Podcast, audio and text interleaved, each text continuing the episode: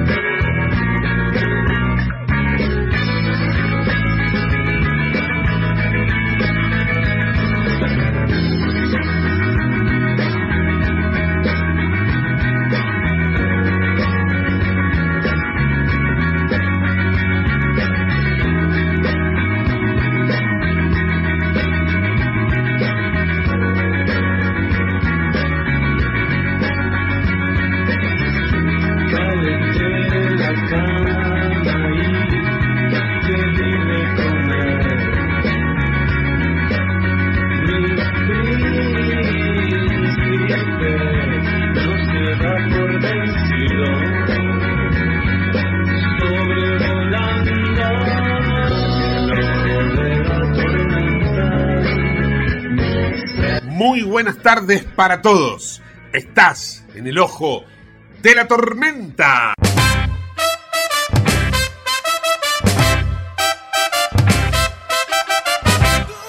Bueno, te cuento la información económica, tiene que ver el panorama financiero. Primero, el dólar en la versión blue ha cerrado en la cotización 468, descendiendo dos puntitos más con respecto a lo que fue la jornada de ayer. También bajó el contado con liqui 427, ayer había cerrado 429, de esta manera está más o menos la pizarra en el cierre y el dólar eh, oficial o Banco Nación 233 se mantiene en la cotización de ayer. El riesgo país mejoró 2.582 puntos básicos. Esto tal vez tenga como explicación que eh, después de esta tensión cambiaria de aproximadamente 10 días o un poquito más, el dólar soja 3 aportó 153 millones de dólares al mercado, de esta manera ingresó dinero al fisco y es el máximo de las últimas dos semanas, liquidaciones de un agro que está sufriendo la sequía de una manera descomunal. Dejamos de lado esta cuestión para introducirnos en lo electoral para recordarles que el próximo domingo, 7 de mayo, tres provincias que suman entre todas casi 2 millones de electores van a ir a las urnas para ver quiénes son los próximos gobernadores en, en los siguientes cuatro años. La Rioja, Jujuy y Misiones, con una particularidad.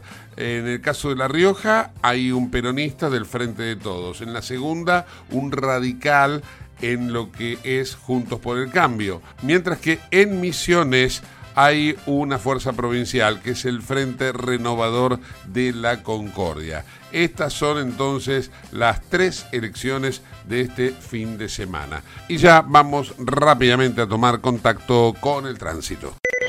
En el ojo de la tormenta actualizamos la información del tránsito y los servicios públicos.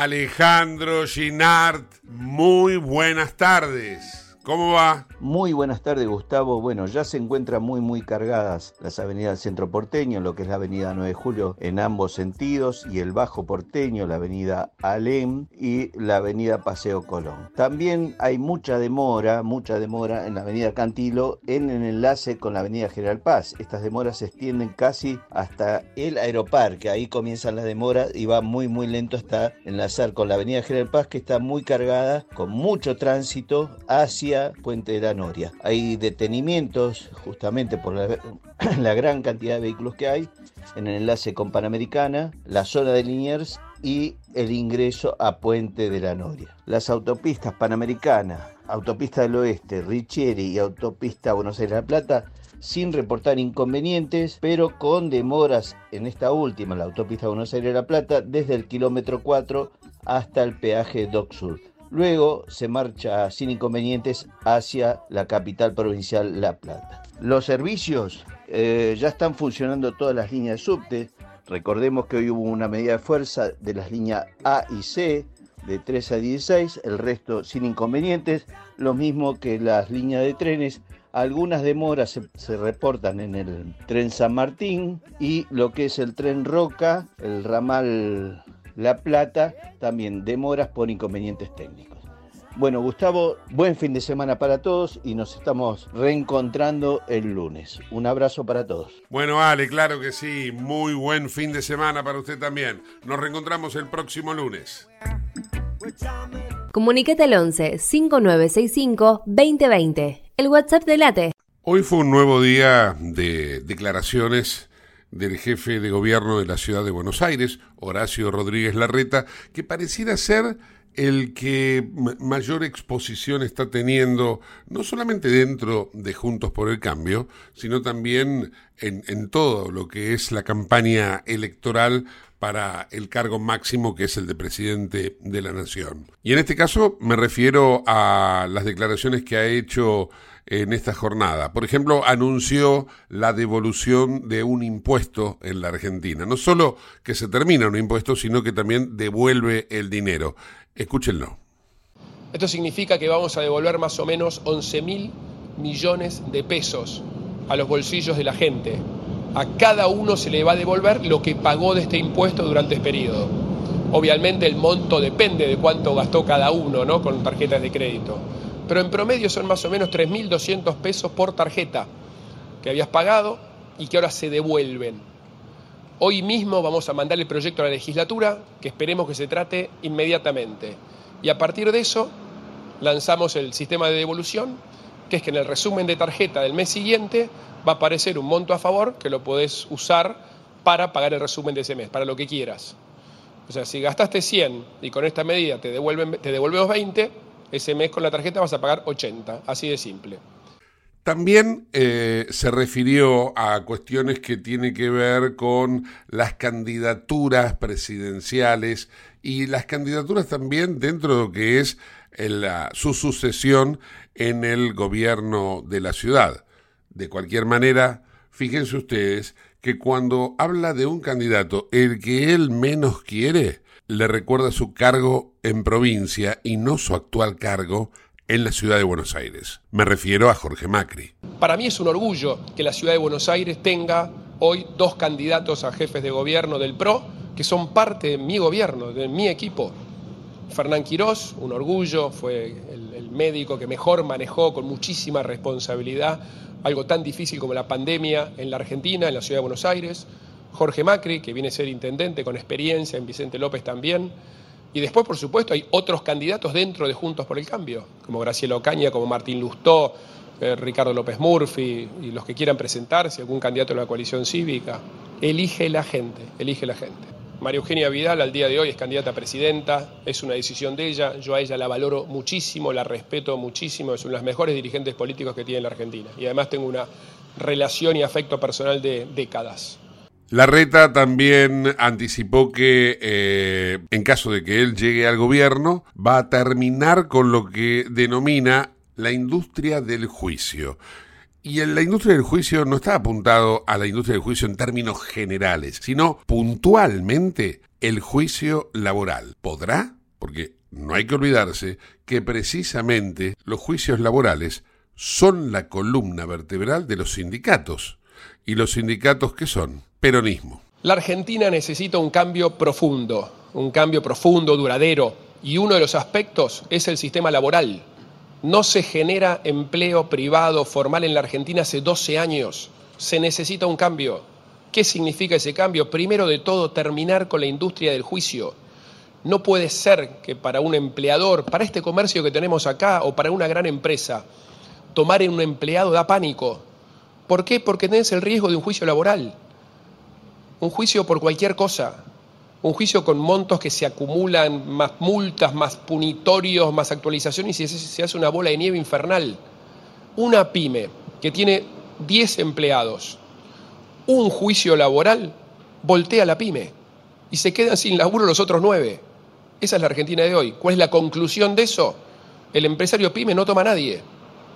La industria grande no toma a nadie, el comercio de la esquina tampoco. Y eso es lo que está pasando en la Argentina de hoy. No hay trabajo.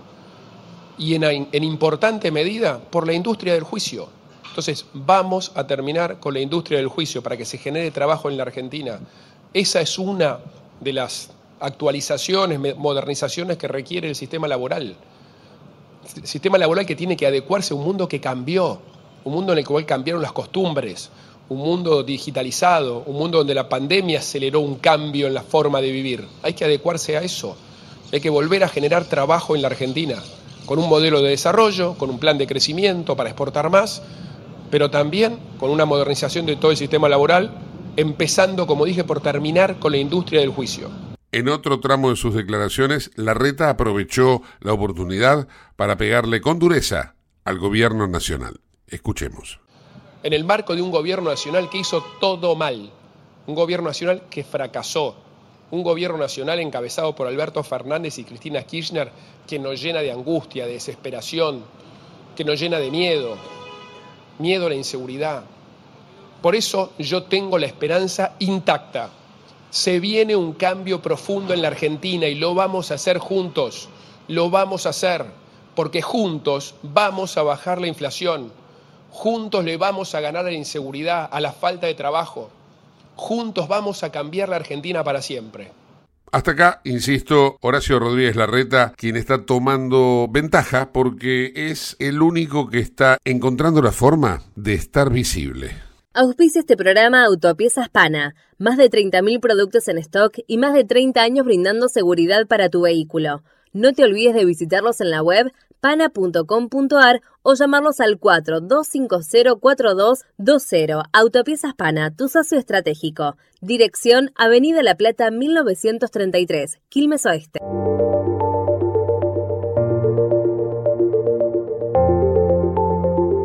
Vamos ahora a la provincia de Santa Fe. Allí está nuestra querida amiga Pat Bakir. Hola Pat, ¿cómo estás? Hola Gustavo, ¿cómo estás? Buenas tardes para todos.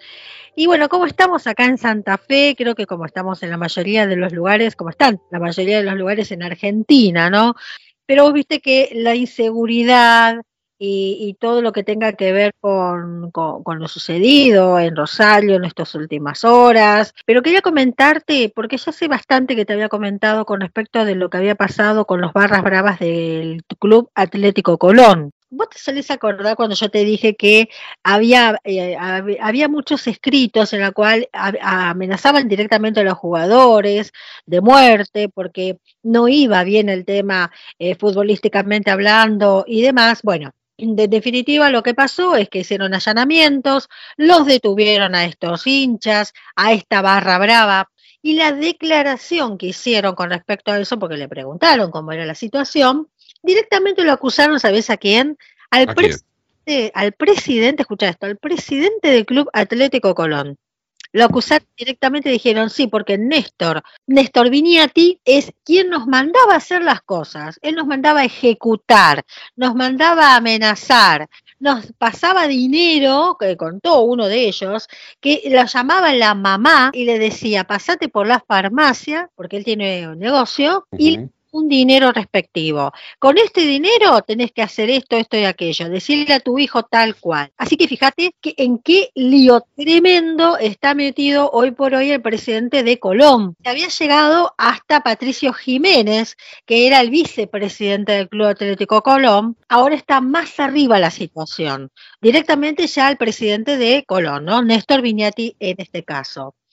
Todavía no ha negado y no ha dicho absolutamente nada, no le toca tampoco hacer declaraciones, creo que esto va a ser de acá a dos semanas, porque están acusados de asociación ilícita también. Ahí hay declaraciones que ha hecho Havkin, el intendente de Rosario, acusando a la provincia de guardar la plata para seguridad y dijo que Santa Fe tiene más recursos. ¿Por qué pensás que guardaría, si es así, la plata eh, Perotti y no se la da a Rosario? Mira, eh, varios funcionarios de Juntos por el Cambio y también de otros partidos políticos siempre dicen que Perotti tiene mucho plazo fijo, o sea que tiene un plazo fijo que le está generando muchísimo dinero. Se decía que era principalmente para la campaña política, porque viste que Nación hace una repartija a nivel provincial, pero claramente hoy por hoy no alcanza por la inflación. Entonces, lo que se cree es que eso, ese dinero lo están guardando precisamente para eso, ¿no? Para las campañas políticas, para el clientelismo político, para lo que tiene que ver con el plan platita, porque acá también funciona el plan platita, vale decir, hay repartijas, pero eh, la gente termina votando a otro partido político pero también están este, incrementando, por lo menos en la parte de desarrollo social, en la y demás, están como eh, librando más dinero, ¿no? Tanto los jubilados que están recibiendo unos préstamos que le otorga el ANSES, también que es a nivel eh, nacional, pero también la provincia hace su parte, porque no te olvides que es una provincia que se maneja con nación, pero también tiene su parte autárquica, significa que se abastece con sus propios medios económicos. ¿Por qué? Por las acciones que son de verdad, la provincia de Santa Fe no es por nada, pero es la que económicamente está proveyendo a, eh, al país, a la economía regional, a la economía del país. Eh, por tantas exportaciones que tiene, tiene un 70% más o menos. Que bueno, lamentablemente ahora con el tema de la sequía y demás no entra mucha, mucha producción y por ende no entran muchos dólares. Pero se cree que es eso más que nada, ¿no? Eh, que está la, el, guarda ese plazo fijo, no para él, como Omar Perotti, sino para este tipo de cosas que se necesitan a la, a la hora de, este, bueno, de las campañas políticas, claramente el clientelismo político, ¿no? Seguro, seguro. Eh, contanos un poco acerca de la cuestión electoral, porque ya, eh, por ejemplo, en Juntos por el Cambio, Lozada confirmó a Angelini como vice. Estamos hablando de una unión entre el radicalismo y el PRO. Exactamente, mira, eh, eh, Federico Angelini es hoy por hoy quien ocupa el cargo del presidente del partido del PRO, porque Patricia Bullrich se tomó la licencia para abocarse de lleno a la candidatura, a su precandidatura a la presidencia. Carolina Lozada, el primero de mayo, el día que el gobernador Perotti estaba dando el discurso que duró tres horas aproximadamente, en la cual no han estado muy de acuerdo casi ninguno por las cosas que estuvo comentando y demás, habló mucho del tema gestión y hoy por hoy te comento que tiene mucho que ver también en la parte política eh, que están las obras paradas, eh, están demoradísimas porque Nación no está girando los, el dinero, digamos, para continuar con esas obras. Em, tiene que ver con la política, tiene que ver muchísimo con política porque Nación no gira porque ya no está muy a favor de bancarlo al gobernador Perotti, esa es la verdad. Ahora, volviendo a Lozada, Lozada hizo la presentación a las 19 horas, un video diciendo que ella, lo, raro de todo esto, es que no lo menciona tanto a Federico Angelini, sí dijo una sola vez, pero ella siempre se manejó sola. Lo mismo pasaba con Dionisio Scarpín, no lo mencionaba tanto al compañero de fórmula. Y ya empezó como atacando, si querés, de alguna manera, porque dijo, en la provincia de Santa Fe, en esta gestión, en materia de seguridad, jamás se hizo nada. Y en la gestión anterior tampoco. Y si vos te remontás a la época de la gestión anterior, que estaba Miguel Ifchi, quien era su ministro de Seguridad, Maximiliano Puyaro, que hoy por hoy se está presentando también para precandidato a la gobernación por la provincia de Santa Fe. O sea que ahí ya empezaron las rispideces que ya las tenían ellos en el 2021, pero ahora está como acentuándose más. No te olvides, Gustavo, que van por la gobernación. O sea que es mucho más que una legislación, un puesto legislativo. Así que se están empezando a pegar con toda. Otra también que te puedo decir, que es Clara García, que es la ex, mejor dicho, la viuda de Miguel Lifchi, también va por la precandidatura, va, es una precandidatura que ya la viene ella ejerciendo hace desde el 2015 más o menos, 2019 también se presentó, sacó unos números buenos y hoy por hoy tiene unos números lindos, muy buenos también para la gobernación de la provincia de Santa Fe. o sea, hay varios candidatos en la cual se están este, metiendo ya en estas internas políticas, si querés, acá en la provincia de Santa Fe, pero la realidad es que no hay tantos recursos por esos, en esos partidos como para afrontar estas campañas políticas. Ahora, quien está creciendo y no tiene candidato porque decidió no tenerlo y por ahí hacer un, eh, a ver, reunirse con los radicales y, necesita quizás el apoyo en varias provincias, pero acá en esta provincia también, es Milei. Javier Milei nunca vino acá a Santa Fe, a la ciudad de Santa Fe, y tiene un número altísimo, tiene un 35%, Gustavo. Es un número muy alto. Así que imagínate que la gente está apostando por Milei, pero no tiene representante aquí a la gobernación. Sería uno radical, si querés, pero totalmente apartado de Unidos, ¿no? Unidos para cambiar Santa Fe, que es el partido donde está el frente del PRO, progresismo y radicales, etcétera. Qué, qué curioso, ¿no? Recién me estabas, cuando mencionaste a la viuda de Miguel Lifshitz, eh, recuerdo que Lifshitz eh, fue una de las víctimas del COVID en la Argentina, ¿no?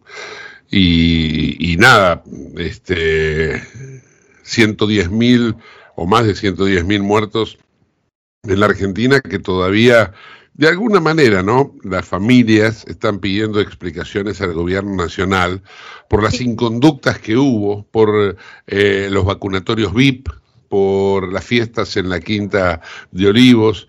Y bueno, y ahí tenés un, un dirigente, como es el caso de Lifshitz, eh, intendente, gobernador y que en el momento de morir era presidente de la Cámara de Diputados en, Santa Fe.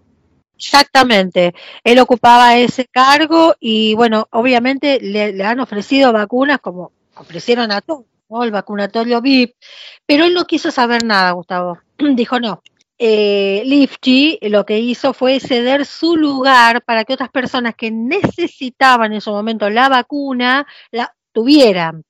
De todas maneras, acá, Gustavo, no hubo vacunatorio VIP. La provincia de Santa Fe fue una de las primeras provincias, si no es la principal provincia, que manejó muy bien el tema del COVID fue reconocido mundialmente por la Organización Mundial de la Salud y otras universidades, en la cual, bueno, sí, claramente lo han manejado muy bien. Pero a la hora de necesitar la vacuna que tanto se necesitaba, por supuesto, Lifchi era una persona sana, pero tenía algún problemita de salud, quizás. Preexistente. Eh, supongo que sí, pero no se sabe muy bien. Igualmente ya estaba como muy cansado porque era demasiado el tema y se iba a presentar como cabeza de lista para diputado provincial. Lamentablemente no pudo llegar y es un poco lo que recordábamos con Clara García, ¿no? Como un político tan de raza como Lifchi, acá en Santa Fe se lo extraña muchísimo. Eh, por último, Pat, eh, contanos un poco cómo están el día a día los episodios de inseguridad en Rosario, ¿no? Sabido es, por ejemplo, que hubo una especie como de masacre contra dos personas en Villa Gobernador Galvez y que se está investigando, pero contame el panorama completo. Mira, son siete asesinatos en menos de 36 horas, con eso ya te digo todo. Ayer a la noche le dispararon una balacera, se produjo en una verdulería y lamentablemente quien murió, quien, quien, quien falleció, fue Mauro Yamil, es un trabajador en una playa de estacionamiento, en las estaciones de servicio de Rosario. Hoy por hoy están de paro, en repudio de lo que le pasó a Mauro Yamil, una persona de 44 años, padre de familia, sin problemas, con nadie. Se cree que esa balacera se produjo y que estos narcos o sicarios, porque en realidad fueron sicarios, se equivocaron de persona, Gustavo. Acá se están oh, equivocando acá persona. Están matando inocentes porque tienen mal el dato. Es terrible. Ha, ha matado dos mujeres por la misma razón. Por error. Sí, se están equivocando tremendamente con respecto a esto, imagínate.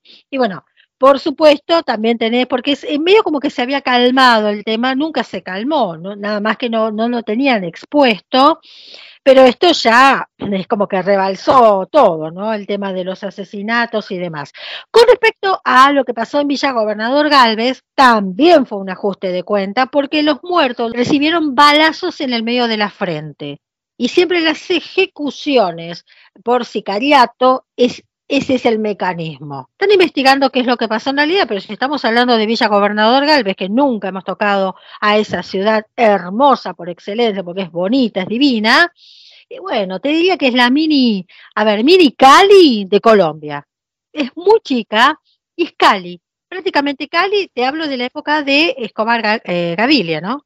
Sí, sí, sí. Y no se sabe, estos que los ejecutaron de un balazo en la frente, no se sabe por qué, qué, o sea, a qué correspondía, si eran compradores, eran vendedores, de qué se trató. Se está hablando mucho quizás de aquellos que se están quedando con restos de la droga, viste, que dividen a los, a los dealers y por ahí se quedan con, no sé, 200 gramos o, algo por el estilo, ponele, y bueno, ese tipo de cosas de, de, de, de, droga que ellos venden al quedarse y ya es algo que le resta al narco, propiamente dicho. Entonces, por medio de eso viene el ajuste de cuenta o la no rendición del dinero en el momento o involucrar o sabes que hay muchos topos. Eso se descubrió hace poco, Gustavo. Hay muchos topos. Y bueno, Dios mío, aquel que es, descubierto, porque de verdad no la cuento. Pat, agradecido por eh, este contacto y bueno, nos reencontramos la semana que viene. Sí, besitos.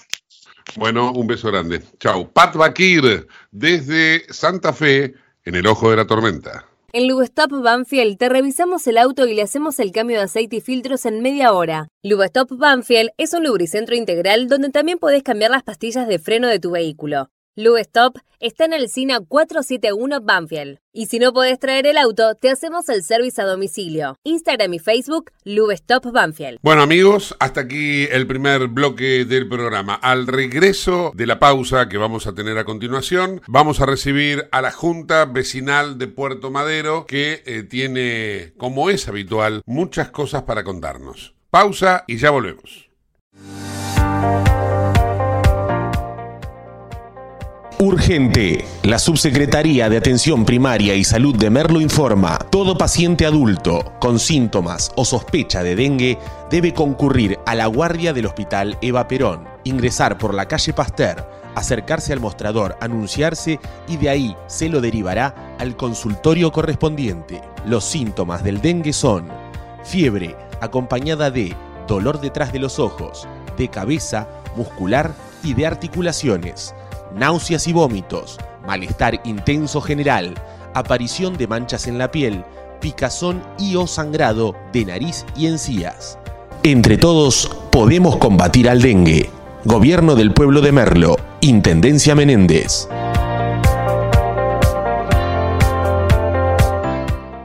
Autopiezas Pana Distribuidor Nacional de Autopartes, líder en el rubro suspensión, dirección y frenos para vehículos. Para más información sobre las marcas que trabajamos, visítanos en nuestra web pana.com.ar o escribinos a nuestro email pana.pana.com.ar. Autopiezas Pana, tu socio estratégico.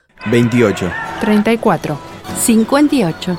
73. No importa si tenés 18 o 70 años, vos también podés terminar la secundaria de forma virtual y desde cualquier lugar del país. Con educación hay futuro. Conoce más en buenosaires.gov.ar barra Terminal la Secundaria. Buenos Aires Ciudad. Te invitamos a conocer La Pampa, porque creemos en una nueva forma de viajar a un ambiente ideal para estos tiempos. Aire puro, bosques y fauna nativa, gastronomía gourmet, vinos patagónicos, pueblos con historias emocionantes en La Pampa, seguro te relajás, seguro te emocionás, seguro disfrutás. Viaja seguro, viaja a La Pampa, portal de la Patagonia. ¿Sabías que todos los accidentes por inhalación de monóxido de carbono son evitables? Chequea que la llama de tus artefactos sea siempre azul. No olvides ventilar los ambientes de tu hogar todos los días, verificando que las rejillas cuenten con salida al exterior y las ventilaciones no estén tapadas ni sucias. Y controla las instalaciones internas con un gasista matriculado. Con estos consejos, proteges a tu familia. Metrogas, damos calor. ¿Qué es lo que hace a San Isidro distinto? ¿Será que vivimos haciendo obras que nos hacen vivir mejor, como la nueva senda del hipódromo? ¿Será porque seguimos haciendo mega construcciones? Sí, porque seguir mirando hacia adelante hace todo distinto. San Isidro, municipio. CRIBE, Centro de Rehabilitación Integral Belepoc. Atención dedicada ante las principales enfermedades crónicas e invalidez del sistema nervioso. www.cribe.com.ar Independencia 5182, Villa Ballester. Teléfonos 4768-6774 o 4767-6296. Merlo crece en obras. La Secretaría de Obras y Servicios Públicos de Merlo avanza con el plan de renovación de la red vial. Estos trabajos mejoran la transitabilidad de las calles, la seguridad y la calidad de vida de nuestros vecinos. Ya finalizaron trabajos de pavimentación en la calle Junín entre Cervantes y Ruta 40 en Merlo Centro. Se encuentran en ejecución en Irigoyen entre Garay y Cámpora en Merlo Norte y continúan nuevas obras en el distrito. Merlo crece en obras. Intendencia Menéndez. ¿Tenés Galicia? Tenés que saber algo. ¿Tenés alguna duda? Tenés alguien que te escucha y te da atención 24/7. ¿Tenés ganas de hacer algo? Tenés muchos beneficios en lo que más te gusta. Tenés ganas de no hacer nada. Tenés una app para hacer todo desde el celular sin moverte del sillón de tu casa. Tenés todo para vivir un día a día mejor. Tenés Galicia. Tenés Galicia.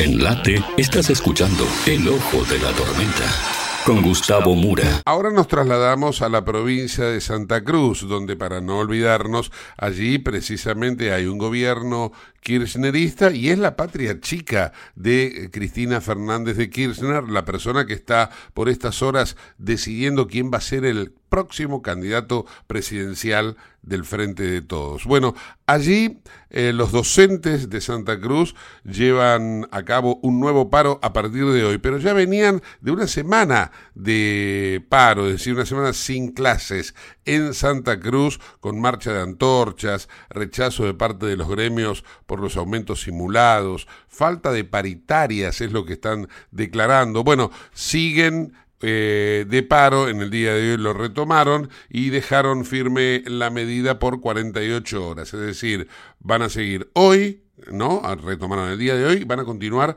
mañana, completando una semana y dos días. Mientras tanto, en ese lugar, en Santa Cruz, la provincia se niega a pagarle un tratamiento a una nenita de seis años que precisamente eh, tiene acondroplasia, una enfermedad que afecta a los huesos y genera enanismo, de la cual existen 14 niños afectados en el país y hasta el año 2021 no existía un tratamiento efectivo, pero comenzó ahora a ser tratado exitosamente en el mundo.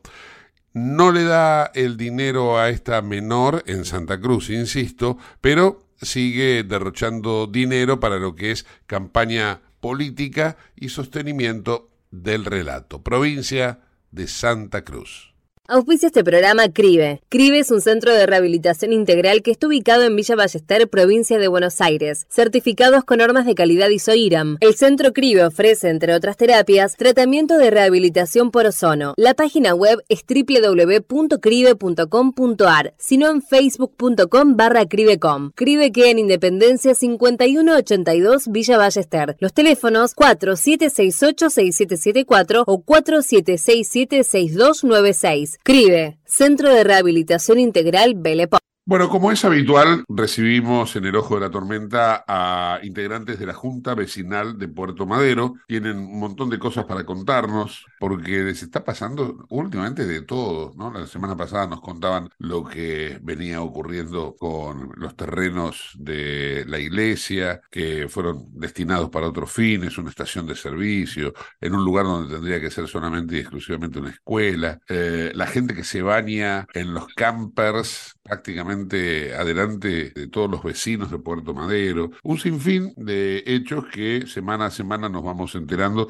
y vamos a ver esta semana que tienen para contarnos Viviana Michelud, Susana Bugó, que vienen a visitarnos y nos traen inquietudes y nos traen eh, diversas cuestiones. Viviana, Susana, Susana, Viviana, ¿cómo están? Gracias por venir. Eh, buenas tardes y sumamente agradecidos por este espacio que nos brinda semanalmente. En el día de hoy nos convoca un tema ríspido, eh, que es la ocupación del espacio público, más los efectos colaterales provocados por la ocupación del espacio público. Eh, bueno, con respecto a esta temática, el gran disparador fue la pandemia, en donde hubo una eh, modalidad paliativa, una modalidad alternativa para brindarle un soporte a todo lo que es el sector gastronómico. El tema es que la situación sanitaria revirtió, pero la ocupación de ese espacio público no extinguió. Es más, eh, se permitió y se permite la ocupación de veredas y de calles. A decir de calles, me estoy refiriendo a la presencia de los DEC, que ocupan las calles como una forma de extensión de los distintos sectores gastronómicos y que eh, me quería detener acá porque nos restan la posibilidad de estacionamiento mínimo de dos vehículos aproximadamente, ¿no? Y vemos con gran preocupación los vecinos que se sigue extendiendo, se sigue expandiendo esta ocupación del espacio público que en algún punto se está llegando a un nivel de saturación. En un primer momento comenzó con la aparición de mesas y de sillas. En la actualidad son mesas, sillas, maceteros, sombrillas, eh, sillones, se conforman verdaderos living dentro de lo que es el espacio público, en algunos casos bicicleteros, maceteros, eh, durante el invierno la presencia de artefactos para calefaccionar, estructuras metálicas que van conformando compartimentos que van dividiendo los distintos locales. Y a su vez a esto se suma, en muchos casos si observamos, la presencia por fuera de esos compartimentos metálicos de pizarras, o sea que cada vez se extienden más hacia lo que debiera ser el espacio para el transeúnte. Eh, y bueno, eh, esto no solamente es privativo de todo lo que es el área de la calle Pierina de Alessi, que se encuentra en forma paralela al dique, eh, y en la calle Gorriti, pero principalmente en la calle Pierina de Alessi, sino que también lo podemos ver, por ejemplo, en la calle Olga Cosetini, en lo que hace la intersección de Olga Cosetini con Azucena Villaflor, en la calle Olga Cosetini, en la intersección con la calle Azucena eh, Maizani. Eh, las veredas son estrechas, al extremo tal que es aberrante en algunos casos para poder transitar. El transeúnte tiene que descender de las veredas. Eh, también ocurre en la intersección de Olga Cosetini y de Marta Lynch en la calle Juana, en la avenida Juana Manso. En la avenida Juana Manso también ha pasado algo particular. Hay dos eh, locales que se encuentran prácticamente en paralelo y han hecho todo un eh, cerramiento vidriado. También hay colocación porque se siguen propagando las presencias de DEX en la calle Aimé Paimé y así en todo el barrio. Eh, y lo que nos preocupa también, esto que es un lugar de esparcimiento, de paseos, de caminatas, en donde es sabido hay mucho turismo, se han conformado a través de la ocupación de estos espacios físicos de verdaderas barreras físicas, en donde no solamente nos está delimitando y nos está obstaculizando a nosotros, sino que pensemos un poco más allá en gente que transita de la tercera edad, en eh, mujeres que de pronto quieren pasear en carritos con sus bebés, en personas con capacidades distintas. O sea, eh, esto se ha tornado realmente en verdaderos laberintos, ¿no? Tenemos que estar sorteando obstáculos. Entonces estamos bregando por la recuperación de todo este espacio público, porque la palabra misma lo dice, el espacio público es de todos y no un privilegio para pocos, ¿no? Eh, un poco este era el sentido. Y en función de todo esto se desprenden efectos colaterales, eh, como es el tema de ruidos y bueno, y otros temas que va a desarrollar Vivi. Sí, ahora lo, que estás comentando, eh, a mí me daba la sensación que vino para quedarse. No, no lo digo en el sentido de pura y exclusivamente Puerto Madero. Yo veo que ese desarrollo de los DEX no es solamente Capital Federal, no es solamente Puerto Madero, no es solamente Capital Federal, o Ciudad Autónoma de Buenos Aires, como le quiera llamar, sino que veo que esto se va este, eh, extendiendo o, permaneciendo en el resto del país, en, la área de Buenos Aires, Gran Buenos Aires también se pusieron los decks y fueron para quedarse. A mí me da esa sensación. De hecho, han, han hecho las modificaciones, fíjate vos que en varios barrios de la ciudad y de la provincia también, hicieron la modificación de las veredas para adaptarlas a, esta, a esta nueva modalidad que sería el deck, ¿no? No sé ustedes qué piensan. Sí, eh, a mí, me, si me permiten, eh, el tema es bastante complejo. Y por un lado, nosotros, bueno, nos atenemos básicamente, por supuesto, a los problemas de nuestro barrio, sabiendo que el tema de los decks está en toda la capital federal y sabiendo que hay muchísimas quejas y reclamos con esto. Lo que nos dicen desde la comuna, que es el órgano con el que nosotras interactuamos mucho, porque es donde podemos presentar los reclamos, las quejas, las reuniones, es que los DEX en la calle están permitidos por tránsito. Entonces, es, digamos, eh, al estar permitidos, es muy difícil pedir que esto que vos decís, Gustavo, que se ha instalado como que ya se va a quedar. Porque de hecho los locales han hecho tremenda inversión, porque los DEX suelen estar muy bien armados, muy lindos, se ve que han puesto este, dinero en eso. Nuestro objetivo... No todos, no es el caso de todos, ¿eh? vamos a aclarando, por eso. Entonces, desmalezando porque hubo participación del Estado y de empresas para que los DEX sean instalados. Eh, sé, de, casos en donde el Estado les ha aportado el, dinero y sé de casos donde las empresas han, por ejemplo, las, las, empresas de cerveza, las empresas de las firmas de, de gaseosas el tema, ¿sabes cuál? Sí, e, e, está muy bien lo que vos decís. El tema es que cuando vos reclamás, lo que te responden del otro lado es que eso fue habilitado. Entonces, lo, que hay que hacer, que nosotras hemos hecho numerosos reclamos por estos locales que están invadiendo el espacio público, y la respuesta que tenemos de la AGC, que es la Agencia Gubernamental de Control, es que no había infracción. En algunos por ahí podía haber infracción si no habían habilitado este, eh, eh, una sombrilla o una mesa. Pero en líneas generales, con respecto a, los reclamos que nosotras hacemos, nos han comentado, nos han dicho, desde la misma este, agencia que tiene que controlar esto, que el DEC en la calle suele estar permitido. De todos modos, déjenme contarles que eh, nosotras estamos ahora muy abocadas no solamente a la invasión de espacio público en las calles del barrio, sino fundamentalmente en, eh, los malecones que dan a los diques. Esos malecones que están también absolutamente invadidos de una manera grosera, que eh, hemos perdido los vecinos. los vecinos, no solo, cuando digo vecinos, no me refiero a los vecinos del barrio, me refiero a los vecinos de toda la ciudad. Porque por supuesto que es un barrio para que sea disfrutado por, turistas y por vecinos de toda la ciudad. Hemos perdido ese hermoso paseo que teníamos alrededor de los diques porque están usurpados. Eh, con respecto a los diques, lo que nos han dicho también desde la comuna es que se está trabajando en una normativa especial porque los diques no son veredas, los diques son calles. ¿sí? Entonces, al ser calles, tiene que haber espacio para que pase una ambulancia, para que pase el camión de los bomberos, y es algo que no se está respetando. Entonces, eh, yo todo esto que, voy contando lo digo respaldada por lo que a nosotras nos van informando, ¿cierto? Lo que nos han dicho en la comuna también es que muy pronto pensábamos que iba a salir para abril, pero ahora parece que se dilató un poco y va a salir en mayo.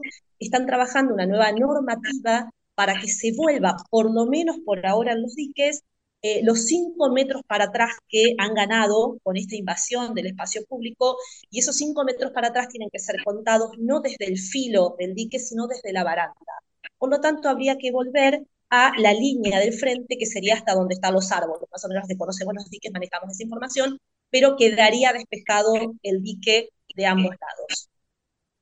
Eso es la última información que tenemos y eso es lo que nosotras estamos bregando muchísimo para que se concrete, porque no solamente, como decía Susana, es el espacio público, sino que padecemos otro mal derivado de esta usurpación, que son los ruidos. ¿Los? Nosotros como los ruidos. Ah. Cada bar, cada bar tiene su propio parlante. Y a ese parlante lo ponen mirando hacia el dique. Por lo tanto, cada bar pone su propio estilo de música a volumen altísimo el ruido tiende a subir, en una cuestión, no sé si física, atmosférica, no, no soy entendida en esos temas, pero el ruido sube Y nosotros, los que vivimos en los edificios lindantes, por más que estemos relativamente lejos, escuchamos durante todo el día, de lunes a lunes, el sonido de, las, de la música de los bares.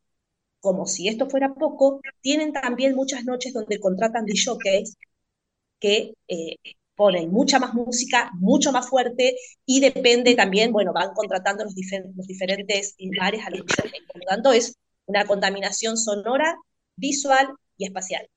Tienen también pantallas gigantes donde van pasando partidos de fútbol, que yo las veo desde, mi propia casa y así como las veo yo las vemos muchísimos vecinos, o sea que también visualmente vos mirás para afuera queriendo disfrutar de una linda vista y tenés un montón de pantallas de los distintos bares emitiendo imágenes muy coloridas. Mm. Eh, así que bueno, bastante, bastante compleja la situación.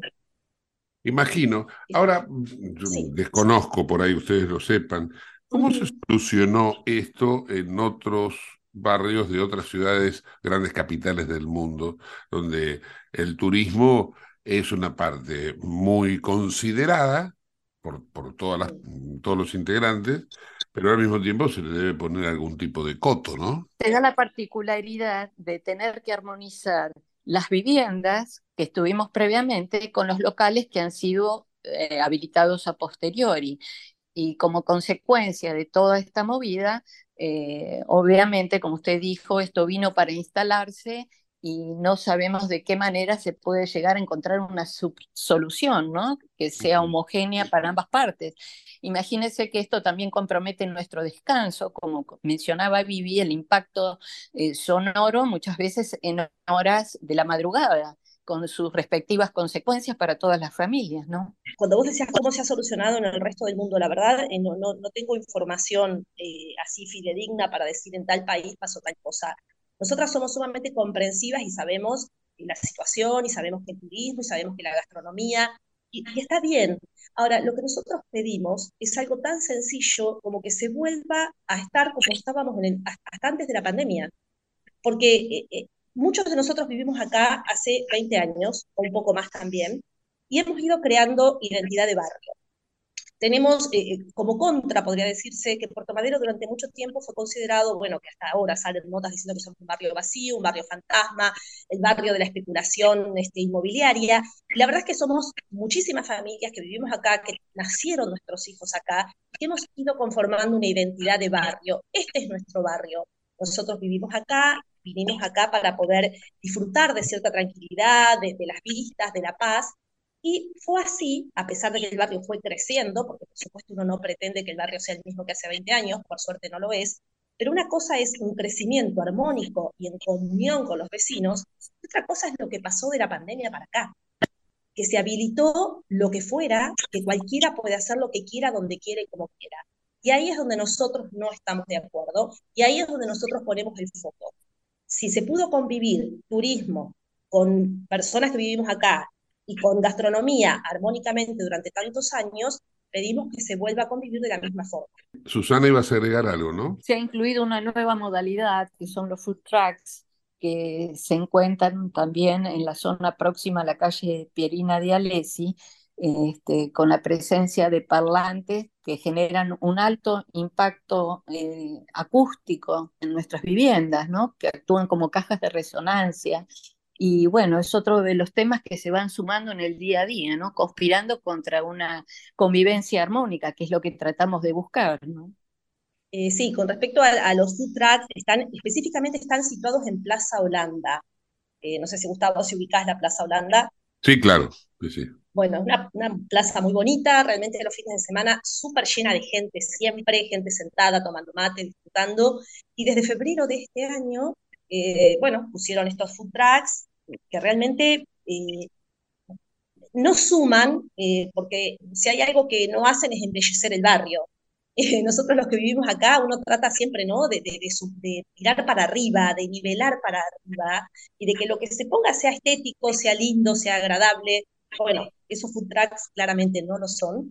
Y como dice Susana, no solamente que, que afean la vista, porque son, los food trucks son de negocios o de comercios gastronómicos que ya tienen su local en el dique, ¿sí? ya tienen sus locales, y además tienen los food trucks.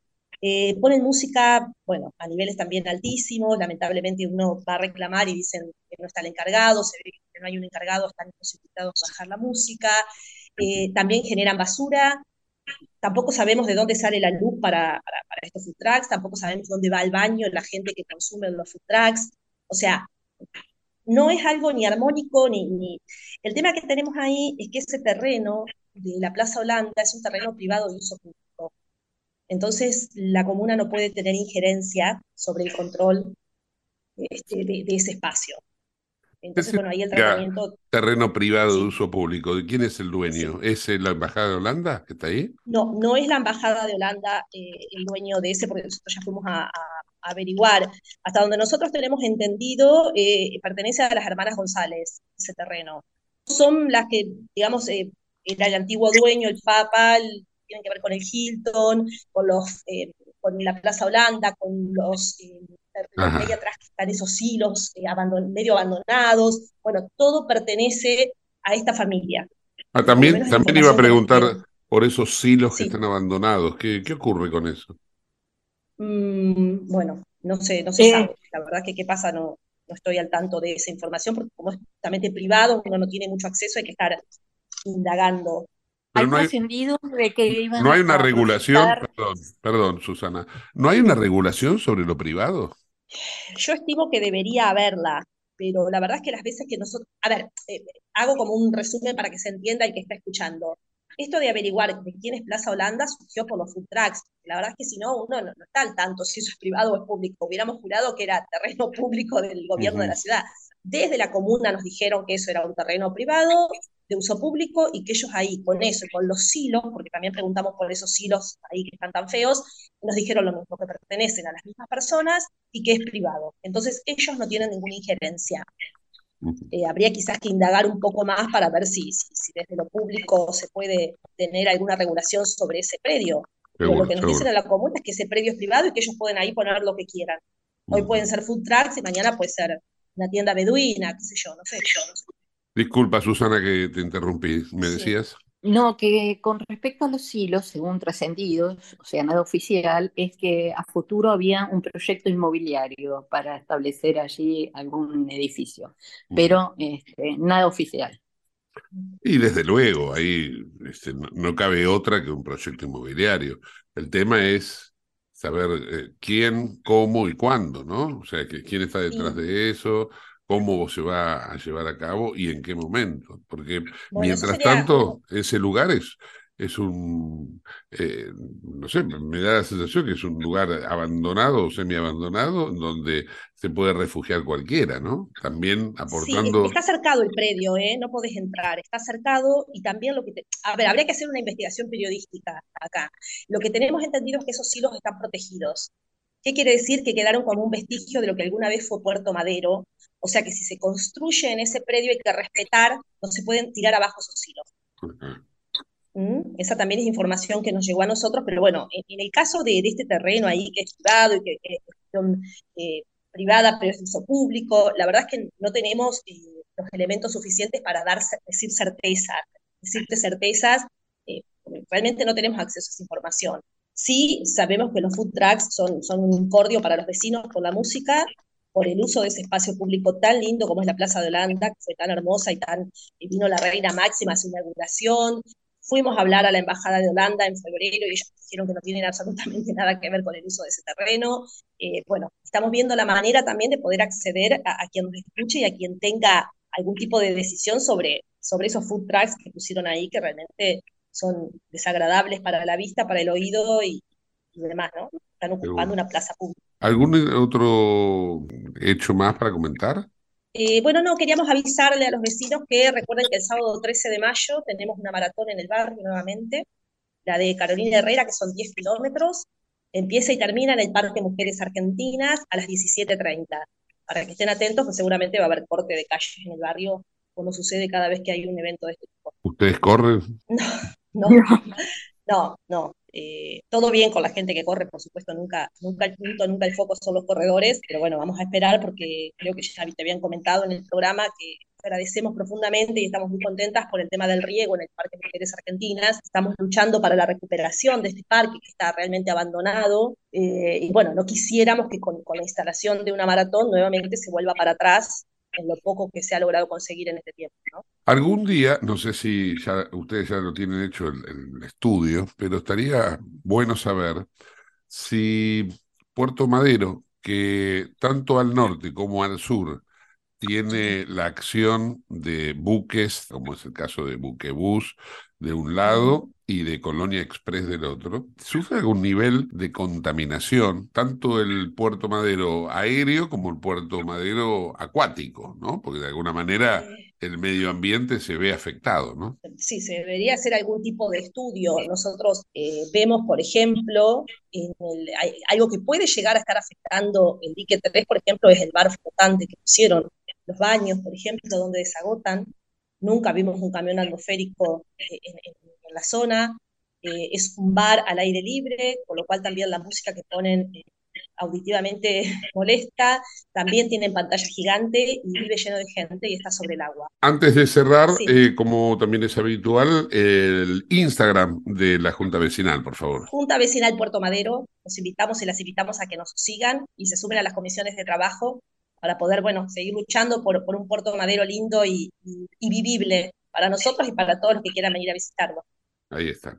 Bueno, agradecido tanto Viviana Michelud como Susana Bugó por esta participación y bueno, quedamos para la próxima, ¿no? Para la próxima bueno, perfecto. Muchas gracias a vos por la invitación. Un gusto. Chao, chao. Hasta luego. Muchas gracias.